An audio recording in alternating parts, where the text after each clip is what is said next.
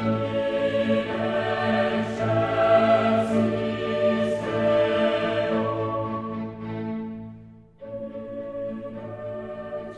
solennità del Sacro Cuore che celebriamo quest'oggi, che ha ispirato tantissime spiritualità e anche devozioni, è di grande attualità.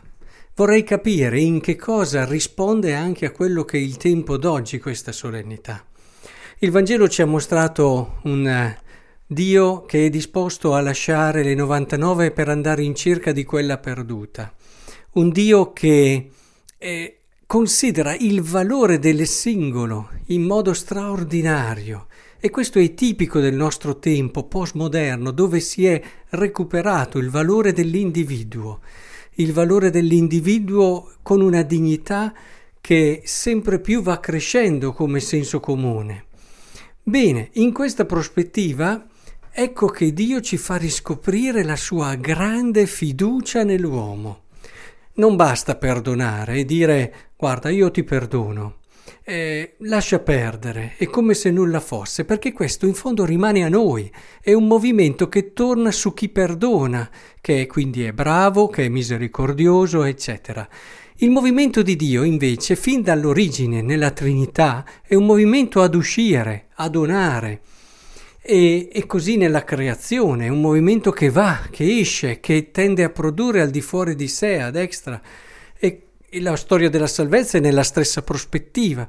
Di conseguenza, ecco che anche la fiducia diventa l'elemento che fa del perdono un elemento che non torna a sé, ma va verso l'uomo, perché gli dà una prospettiva, gli dà un futuro. Se noi ci limitassimo a perdonare, sarebbe troppo poco. Dio accoglie l'uomo e vede in lui delle possibilità. Può avere sbagliato, può avere, ma continua a vedere in lui delle possibilità. Ed è per questo che gli dona la sua fiducia. Se non ci fosse questa fiducia nell'uomo, il mondo sarebbe già finito. Di, di motivi per chiudere su e dire mi sono sbagliato. Eh, pensavo che l'uomo potesse, invece non è stato. Dio ne avrebbe avuti in questi migliaia di anni eppure lui continua ad avere fiducia nell'uomo. Del resto, lo stesso, eh, lo stesso eh, costato, squarciato dalla lancia, che eh, arriva fino al cuore, che è tipico dell'immagine del Sacro Cuore, quello che vediamo qui di fianco a quest'altare, il cuore squarciato di Cristo diventa un'indicazione chiara della fiducia di Dio nell'uomo. Come ci siamo ripetuti più volte, lì su quel crocifisso con quel cuore squarciato, Dio continua a dire ho fiducia in te. Se non avesse avuto fiducia nell'uomo, nella possibilità che l'uomo, con l'aiuto della sua grazia, certo, ma la possibilità che l'uomo ha di rinnovare il mondo, di far generare, rigenerare nel mondo questa comunione, questa carità. Se non avesse questa fiducia sarebbe sceso lui, avrebbe risolto lui. Invece questo rimanere sulla croce è la dichiarazione più grande che ci sia di fiducia verso le possibilità dell'uomo. Io ci sono, io ti do quello senza il quale tu non riusciresti a finire, però fiducia in te. Coraggio, uomo, ci dice il crocifisso.